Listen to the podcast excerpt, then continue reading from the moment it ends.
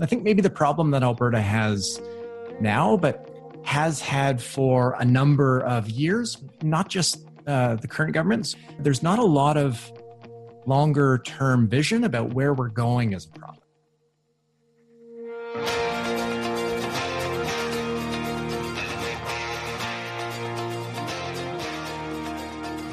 Welcome back to Political R&D. I'm Deirdre Mitchell MacLean. And today's episode, we are going to talk about the Alberta government's expedited reduction in the corporate income tax. And on Monday, the Alberta government announced its recovery plan, which set off a wild conversation on social media about whether corporate tax cuts really attract investment. While many armchair economists, such as myself, love to have this conversation, if we're having the conversation strictly with other armchair economists, we might not be doing ourselves any favors. After seeing and participating in some of this, I decided to invite some actual economists to the conversation with no character limits. As with almost everything that is associated with policy, there is probably some nuance that we might be missing. Today's guests are from the University of Calgary School of Public Policy, Doctors Trevor Tombe and Blake Shaffer. Welcome. Welcome back. Thanks for having us. Yeah, thanks. so, first, let's start with where we're actually coming from. Um, so, I am a proponent of taxation to cover expenses, whether it be either an income tax or profit tax or consumption tax. So, before we even start this, where do you sit on the principle of the corporate income tax uh, taxation? Well, I guess I'll uh, okay. start that tax policy issues and corporate tax policy in, in particular touches on lots of different areas and has lots of different uh, things that you should consider lots of pros and cons and trade-offs like with most policy choices so what's the what's the goal of the corporate tax reduction of the government of Alberta. It's to increase economic activity and employment, right? The 55,000 new jobs that they like to cite associated with that reduction to 8%. So, uh, taxes, they both raise revenue and they change behavior. That's true of almost any tax instrument that is out there. So, in terms of the revenue implications of lowering the, the corporate tax, it absolutely does come at the cost of um, public funds to the government of Alberta. And if that's not made up for with tax increases elsewhere, then it will ultimately result, I think, in, in lower levels of, of spending and that opportunity cost of public funds that could have been used for things other than the corporate tax rate reduction. That's an important thing to, to think about and to debate. But getting back at the actual goal of the corporate tax reduction, corporate taxes do lower the return on investment.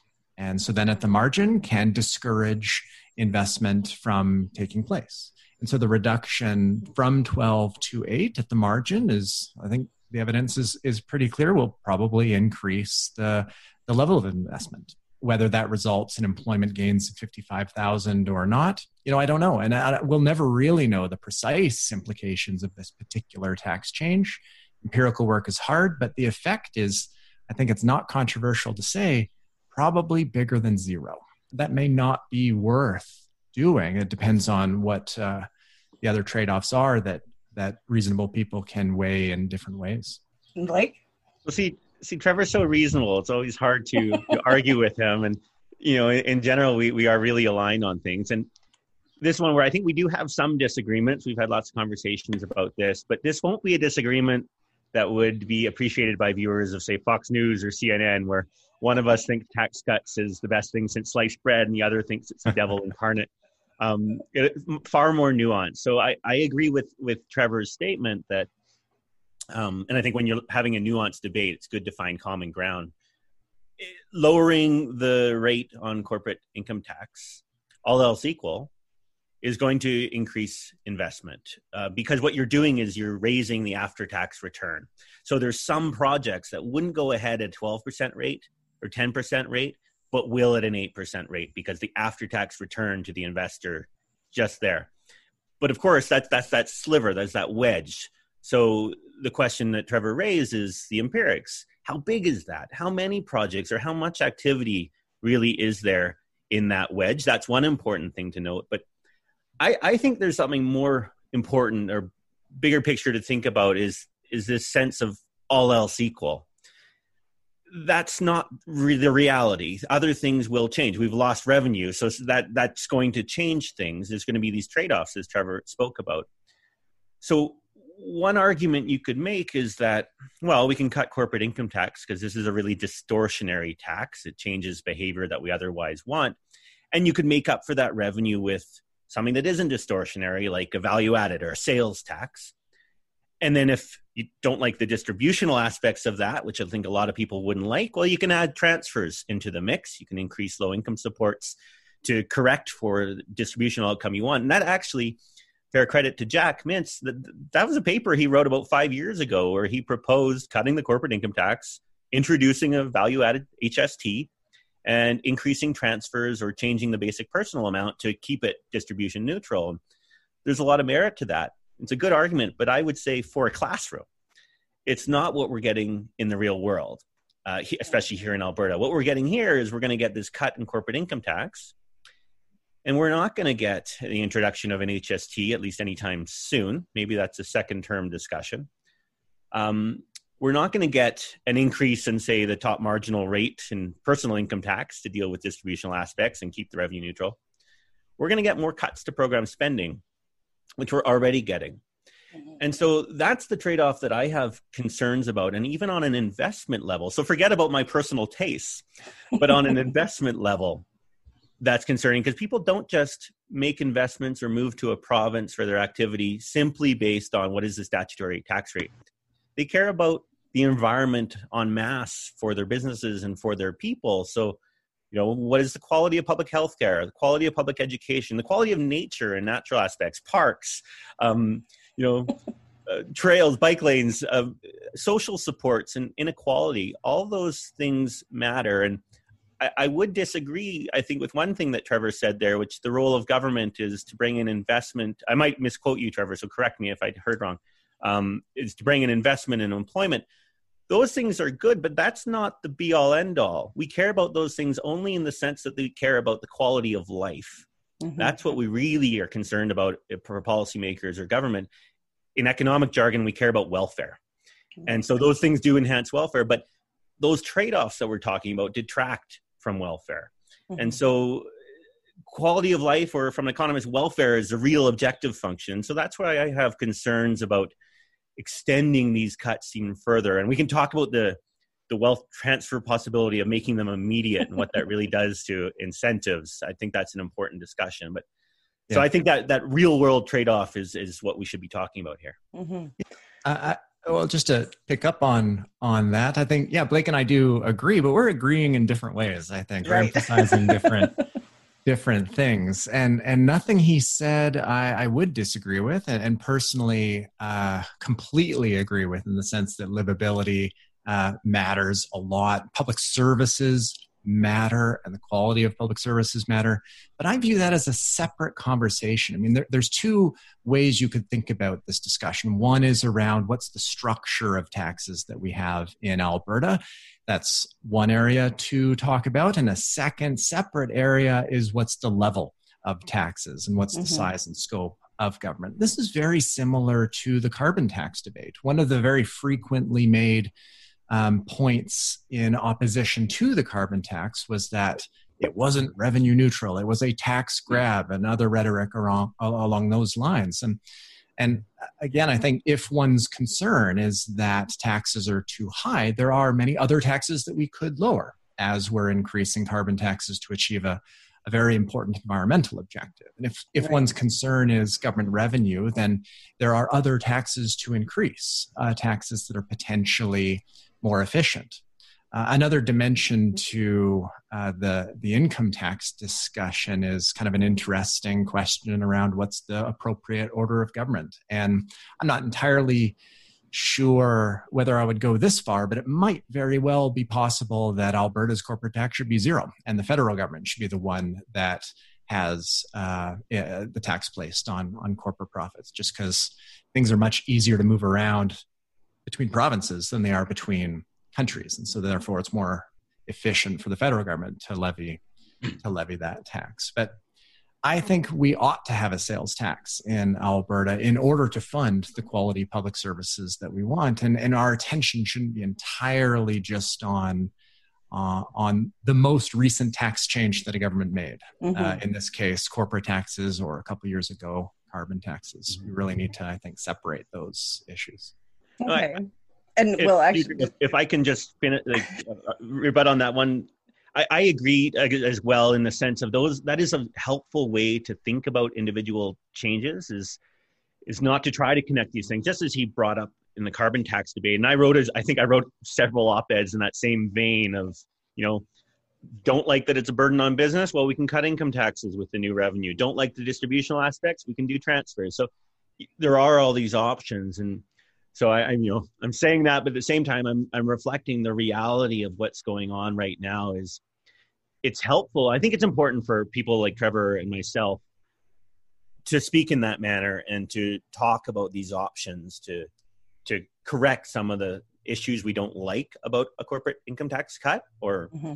or other issues that it, it arises as a result but what i'm seeing is the reality on the ground right now is is there is a direct connection between loss of revenue and reduction in program spending mm-hmm. that these aren't inseparable in in the real world at the moment no matter how much trevor and i push on getting an hst or, or, or correcting it you, you can't separate that. Right. And so we are arguing. Uh, we're arguing a sort of a straw dog, if you will, of something that ought to be, right, but isn't. Okay, and so I do want to take two steps back there because when we were uh, this this is something that I had never really thought of. I've actually I have lived outside of Alberta. I've lived in Saskatoon. I spent a few years in in Kansas City, Missouri. And so I've seen other places, kind of how they work. I wasn't uh, politically engaged, so I can't tell you what the issues were really. But when I came back to Alberta, I still didn't notice anything that was that was superbly different. Um, because none of the places that I lived were what you'd call, uh, you know, modernizing. Right? It wasn't Vancouver, which has their uh, their massive train system. It wasn't. It wasn't in an area. I mean, there was transit in Kansas City, but we could actually walk everywhere because everything was close.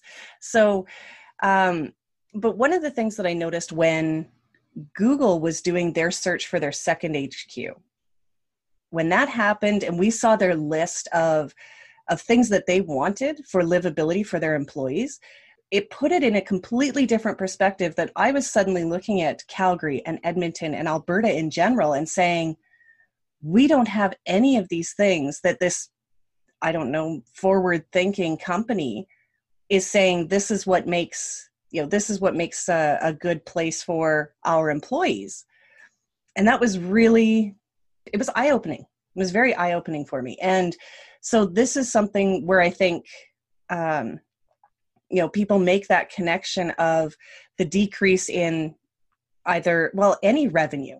And, and that's, and that's where, that's maybe the sticking point right now is that it's any revenue. It doesn't really matter if it was corporate income tax or if it was the loss of the carbon tax or if it was you know a decrease in personal income tax so there's one that wasn't actually that didn't happen but that's what people are kind of looking at is that people are looking for an environment uh, that that has a lot of opportunity that is moving towards more of a modern livability mm-hmm.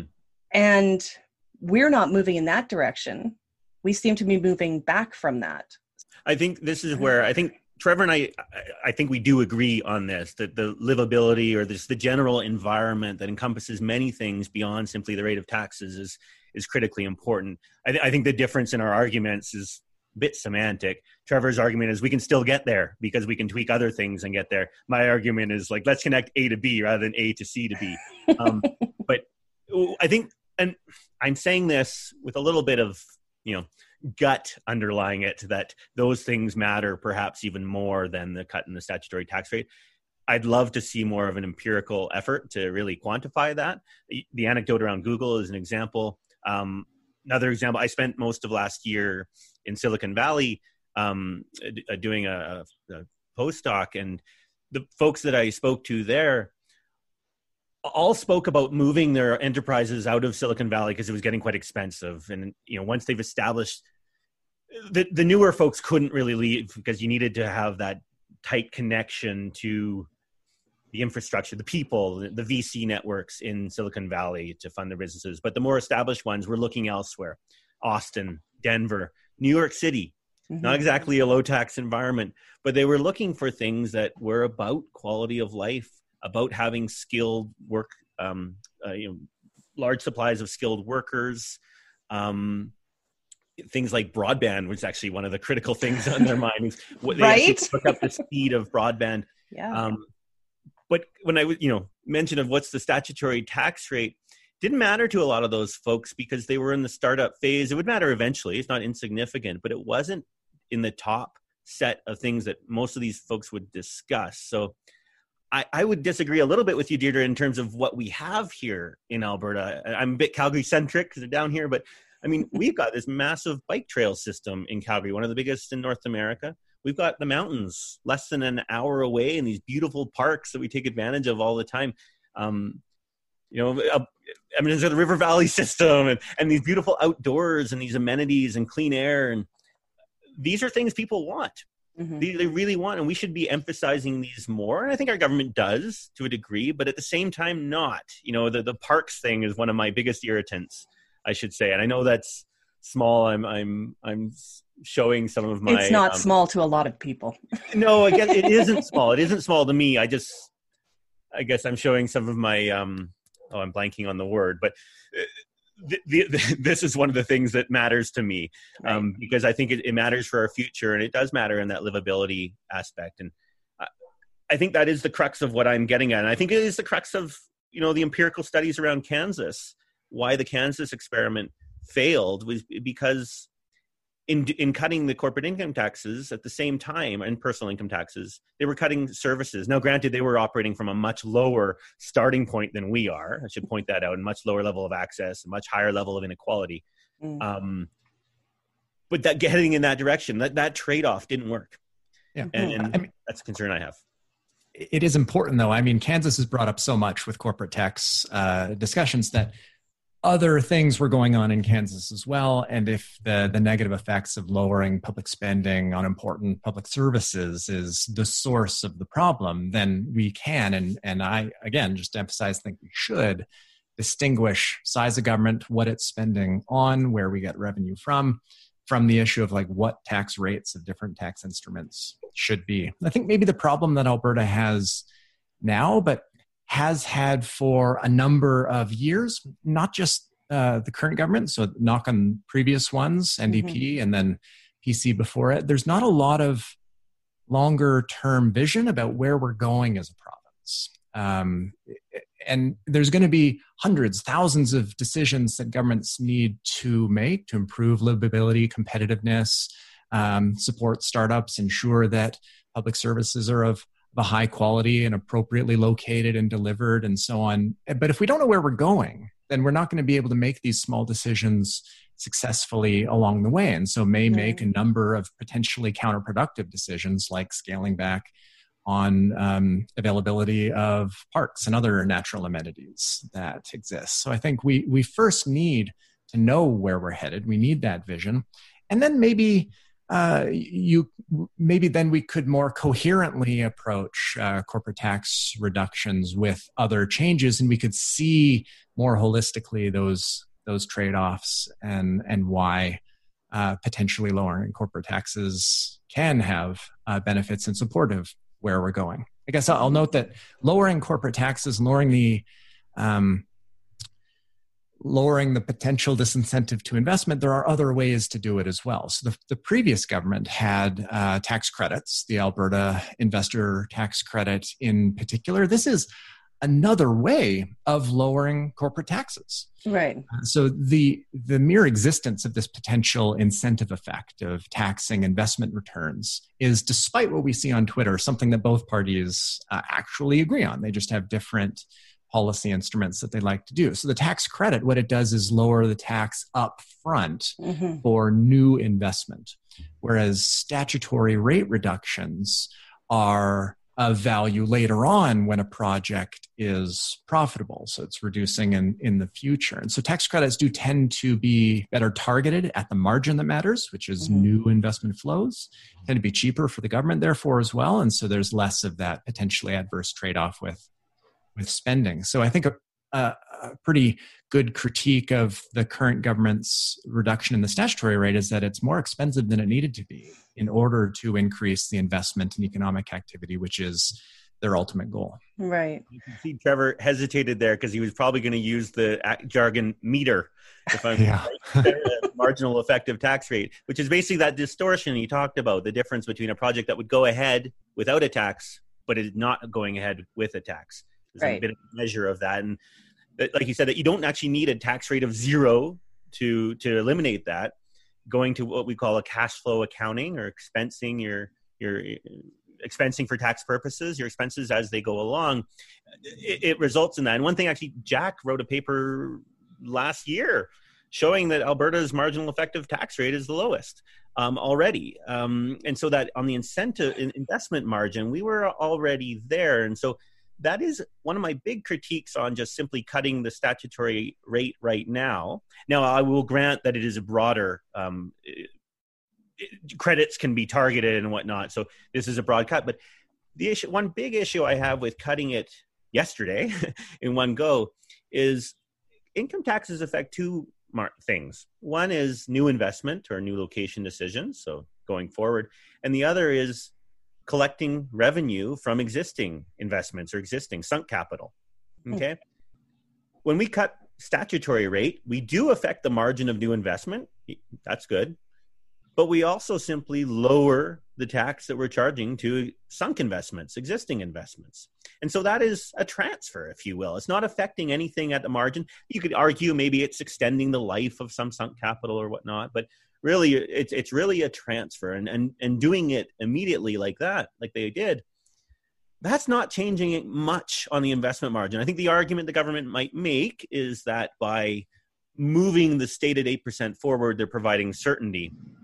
And so you know the issue is with an investment is once you make the announcement sort of a classical economic theory actually trevor was my my teacher for macro in my phd and i think on our final exam had one where we had, you know, there was announcements made, and you you you show that the decisions on investment are done at the time of the announcement, not the time of implementation, conditional on it being credible. Right. I can't imagine too many people in this province or elsewhere who wouldn't believe that a U- announced UCP tax cut wasn't credible. And so the argument that moving it forward you know solidifies that credibility i don't think was needed and it was simply a costly transfer to people with sunk investments and didn't change anything uh, much at all at the margin of new investment that wasn't already made by the announced 8%, which right. would have changed investment decisions. Yeah, I think that is the the right way to argue in favor of the acceleration, or at least I can't think of another coherent argument other than it lowers uncertainty. Um, it's worth noting that there there is an incredibly high level of uncertainty uh, here around Canada, the United States, all around the world, of course, because of the pandemic and all the fallout from that. I think a, a prudent uh, entrepreneur would probably not assign a zero probability to the government in you know going into some really challenging budgetary and and fiscal uh, choices ahead might pause or you know, or cancel the planned corporate tax reductions. Um, you know there are other ways to provide that certainty, and that might be to actually bring out a, a plan, a fiscal plan, a multi-year one. Alberta was downgraded uh, just the other day by Fitch, um, and and they emphasized the need for an a plan. This has been the kind of the um, common theme in a lot of rating agency reports that we're not actually looking forward very very far. We're not budgeting in a in a way that's uh, appropriate given uh, Alberta's uh, current situation. You know, revenue sources, oil and gas reliance, and so on um, where I, I, feel like I'm rambling now. I'm not sure where I was going, but uh, but yeah, I completely agree um, with Blake's point that certainty might be one argument to accelerate it. There are other ways of providing uh, that certainty. And yeah, I'm not sure it would be. Um, so I would advising a lot of investment response right now. Yeah, I, w- I would concede that it's not a zero probability that they weren't going to go there. Right. I would argue it was probably small, and yet this is a costly thing with much, not not much bang for the buck of moving it forward. You could also, though, recognize that even before this, but even with doing this, with the additional loss of revenue, the concerns raised raised by by Fitch and the concerns we just know about about the future structural economic fiscal problem we have in Alberta is going to need to be rectified. Mm-hmm. And so, if you're making an investment, you have that looming uncertainty of like, oh, great, so we now we're sure that it's an eight percent, but we're not sure if for now sales tax, right? And we're not sure if they're going to raise personal income taxes. We're not sure if they're going to continue to cut program spending, which benefits our employees, and by virtue of that, we can better bargain on wages, perhaps. Yeah. So there's all of these new these uncertainties. I would argue that are increased as a mm-hmm. result of decreasing our revenue even further. So, you know, That's while fair. one uncertainty gets perhaps resolved for the time being, the the others that we've talked about around you know livability or just in general the fiscal problem remain or enhance by, mm-hmm. by yeah, fair well and so a couple of things out of that last banter um, one of them was uh, was actually the the city of Vancouver when they were when they were making their transit their transit plan was a 50 year plan. So so city council at the time and i believe this still goes for another 20 years or so but so approximately 30 years ago they sat down and said and said this is what's important to us. As a city we're going to make a plan to get there like i don't know maybe it's just because i'm in alberta so it seems incredible to me that that someone might continue with a good plan after the government changed even if it was town even if it was town or city council. But they've actually stuck to that plan. So we know it's possible to to you know set a long-term goal and i guess if it's if it's a, a a reasonable goal if it's because they like i said they've they've stuck to it. So it's not that we can't do this that we can't put something in place that will you know help get us to the alberta that we want to have uh the what we want in this province. But there does seem to be more short term uh you know short term decisions which again covid you know exacerbated that. Everything had to be short term and everything well, I'm sorry, not everything. Some things maybe should have changed because of COVID, because COVID changed the entire environment, especially around investment. And that's what I've seen a number of people say as well that the downtown Calgary and these these vacant spaces except now companies have just gone through 3 months of people working from home and are they willing to invest in a downtown office when they're like you know what? We just made it through three months. Maybe we don't need that anymore. So people are also looking at again this this nuance of this is different today than it was when the announcement was made. right? We're in a completely different situation now.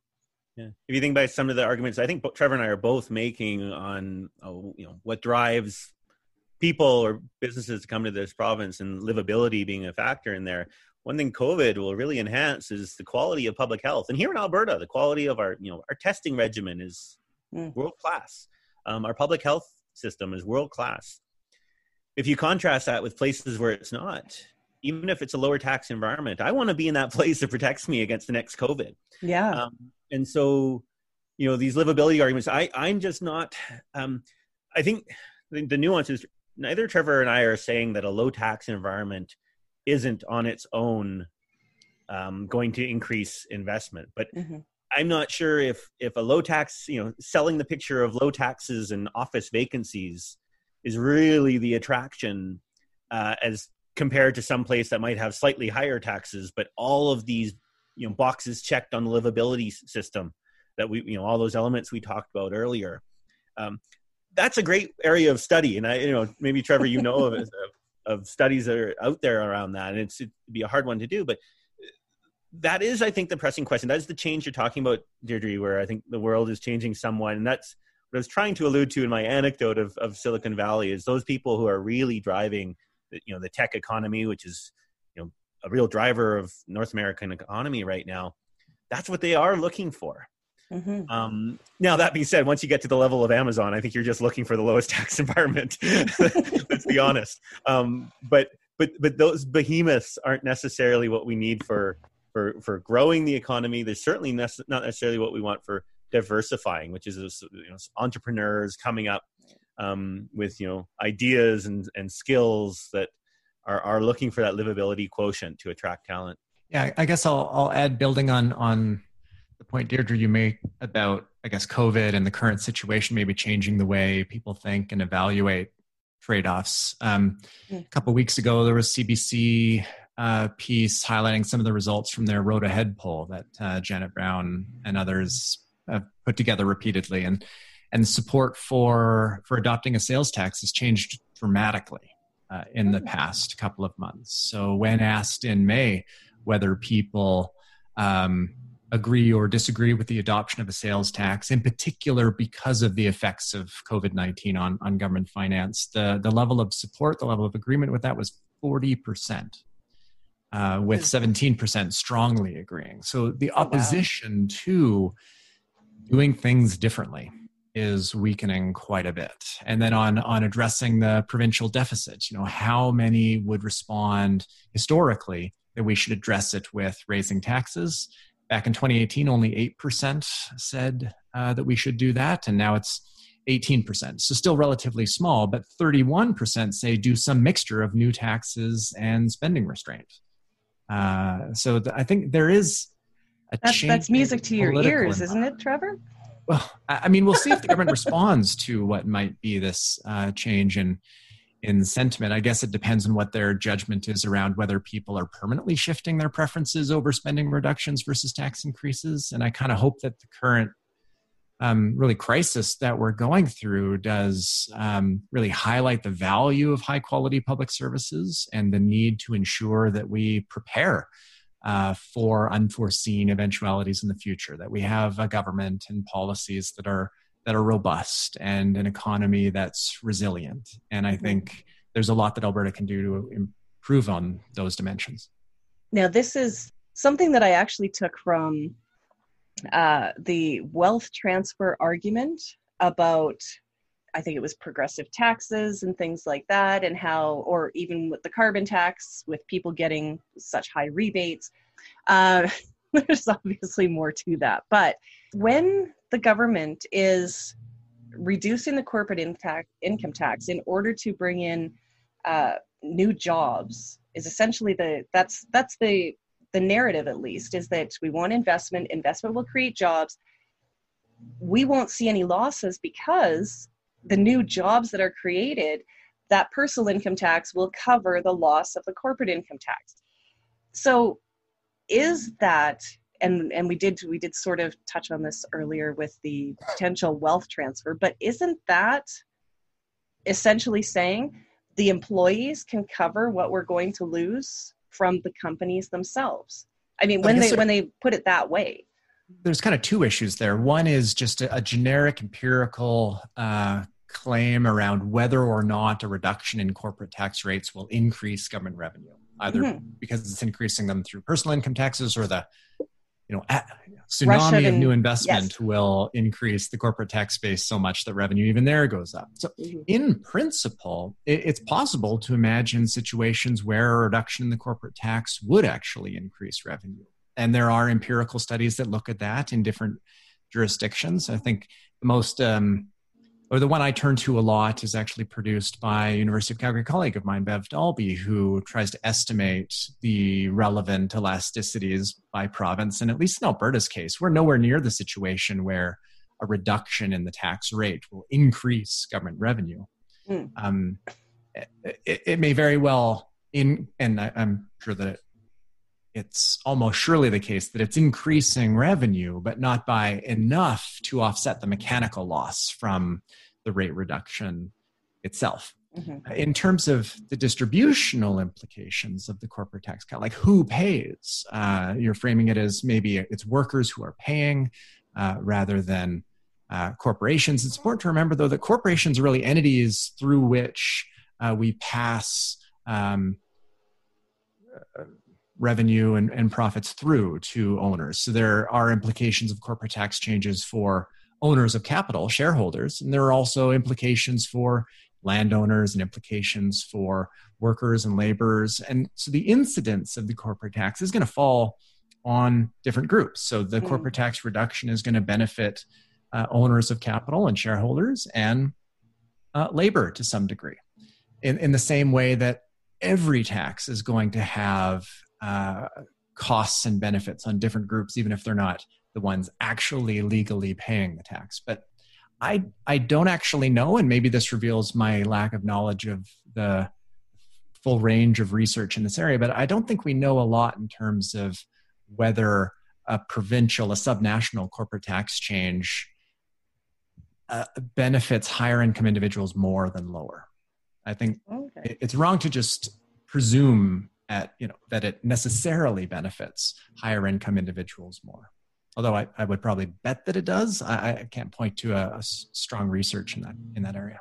Yeah. I mean what we we do know and and we don't know along the income distribution per se but as trevor talked about the incidence among those folks i mean i think people when they think about a corporate income tax they think about maybe the parker brothers monopoly character being it's all on that one rich individual maybe the ceo um, the reality is it, it flows through to the different elements of that.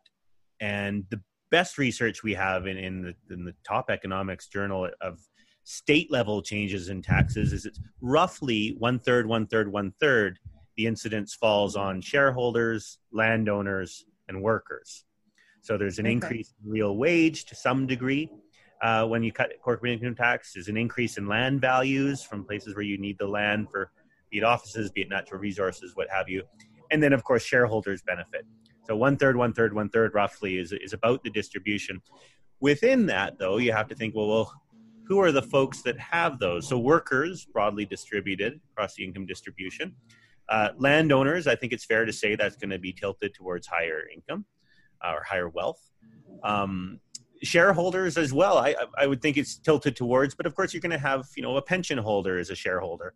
And so it's not strictly the extreme rich, but I, I think it's pretty fair to say that the incidence, if we were to look at it along income distribution, it's it's. I, am speaking without the empirical evidence right in front of me, but I'm my my strong intuition my strong prior is that it's going to be tilted towards the higher income. But I, yeah. I, I would I would also add that every policy the government enacts, be it tax changes or spending plans, even the park system thing, yeah. that has distributional consequences because the word I was looking for was privileged. I'm privileged I use the park system almost every weekend. Mm-hmm. Not everybody gets the chance to use that. So to me, it's a big hit. um, and so perhaps there's a correlation of, you know, higher income having more access to leisure time um, and, and thus more hit by parks. Perhaps not though, because parks are affordable. So it's something that all people can enjoy. So that yeah. I don't know if that one has a real income distribution, uh, a clear clarity there, but everything has a, a distributional aspect. Um, Trevor and I always like to point out that we can correct many of these things, and we sh- ought to correct every all of these things to a distributional outcome that we like. You know, that we think at least society views as favorable.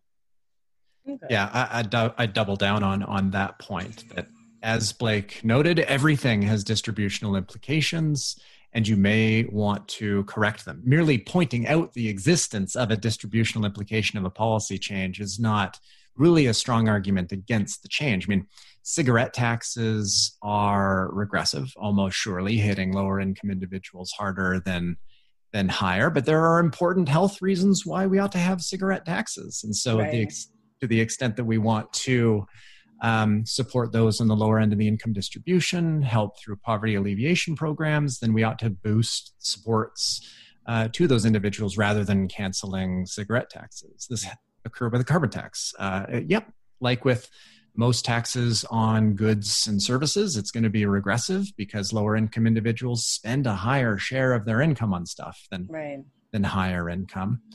And so a carbon tax, yeah, if just straight up implemented without any other measure, is going to be regressive. But that's not an argument against the the carbon tax because we can try and offset that with with cash transfers. And if a corporate tax reduction is something that benefits higher income individuals more, um, and yeah, I wouldn't argue against um, Blake's intuition. I, I share it that it's probably going to benefit higher income individuals more to the extent that we want to correct that, we can do it through uh, the personal income tax system.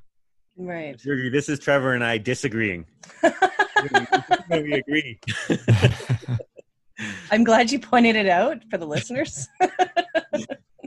um, and all of that makes sense. And it's also possible. Uh, it's also possible the recovery plan was. Uh, oh, brief.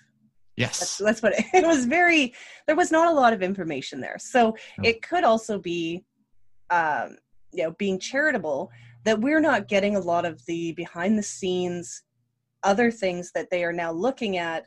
Yeah.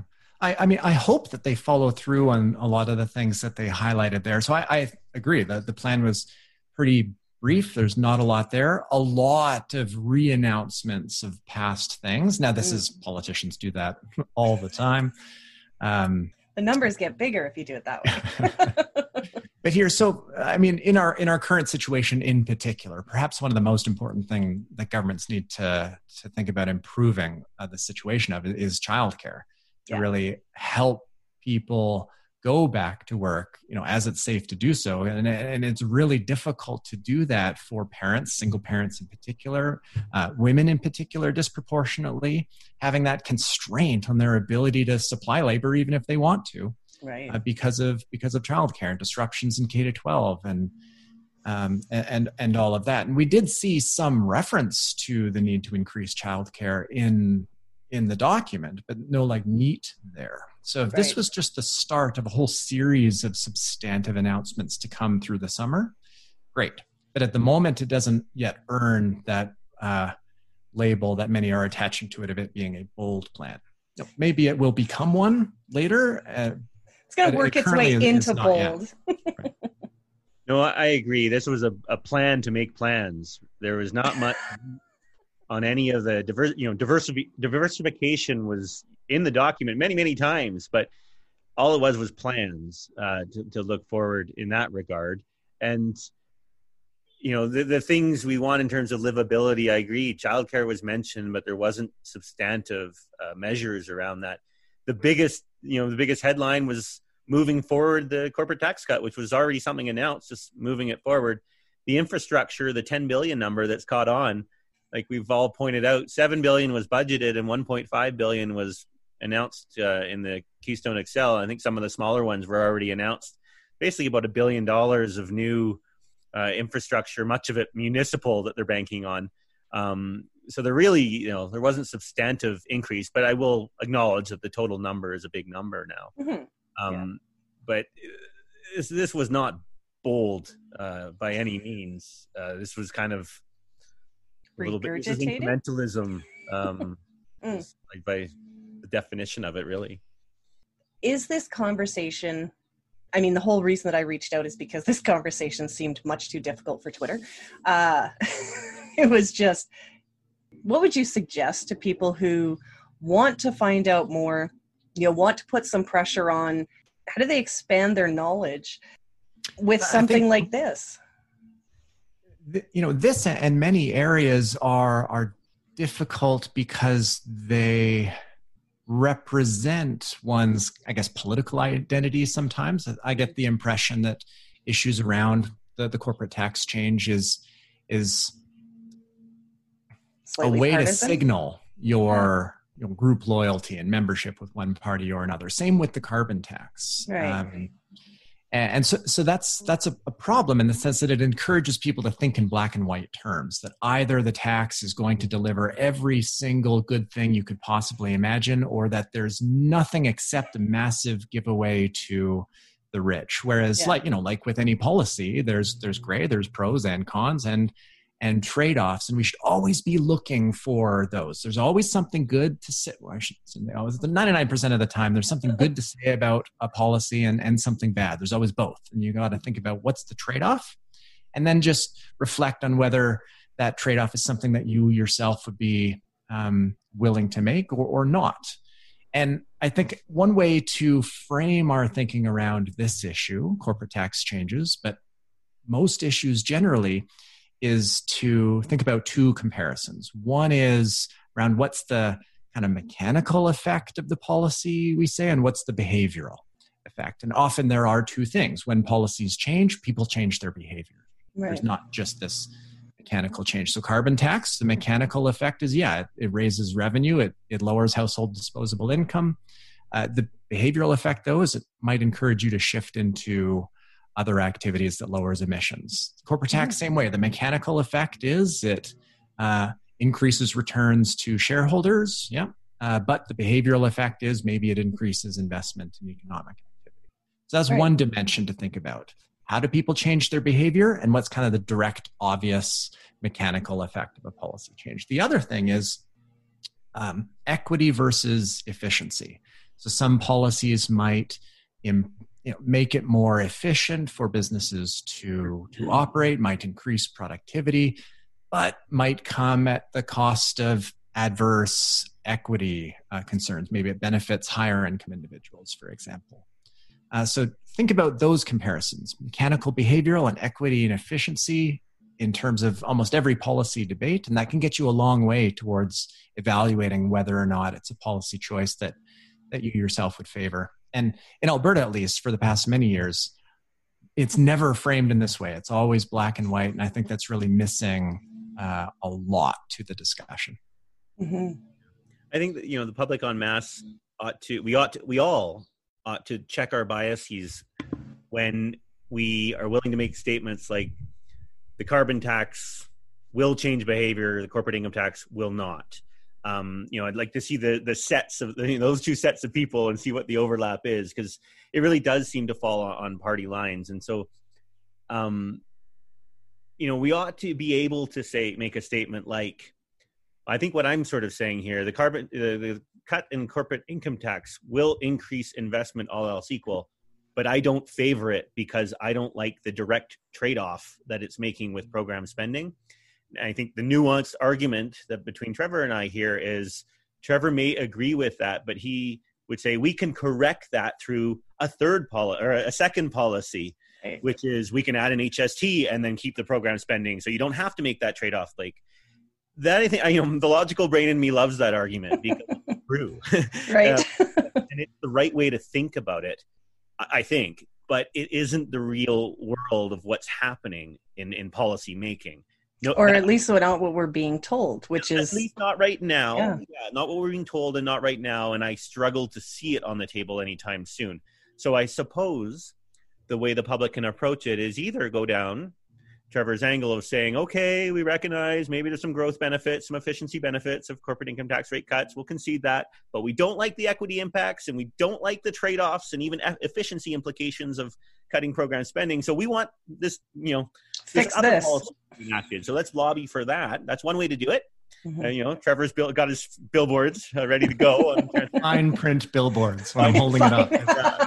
like, there's at least like eight economists ready to rally around that. Um, there's either that or there's the other side, which is probably the more reality is people say, I don't like the direct trade off that I see today. What we seem to be finding out on a regular basis is that nothing is as simplistic as it seems because policy is complex and the information behind it is complex. And we keep searching for something that is simpler. Thank you both for joining me. Is there any final thoughts? I got those out no, of you already. That, that about covers it. It's great to be here. Thanks for having us. Thank you for joining us for another episode of Political R&D. Don't forget to give us a rating on iTunes and Google Play, and please consider subscribing on Patreon for early access to episodes and more at Political R&D.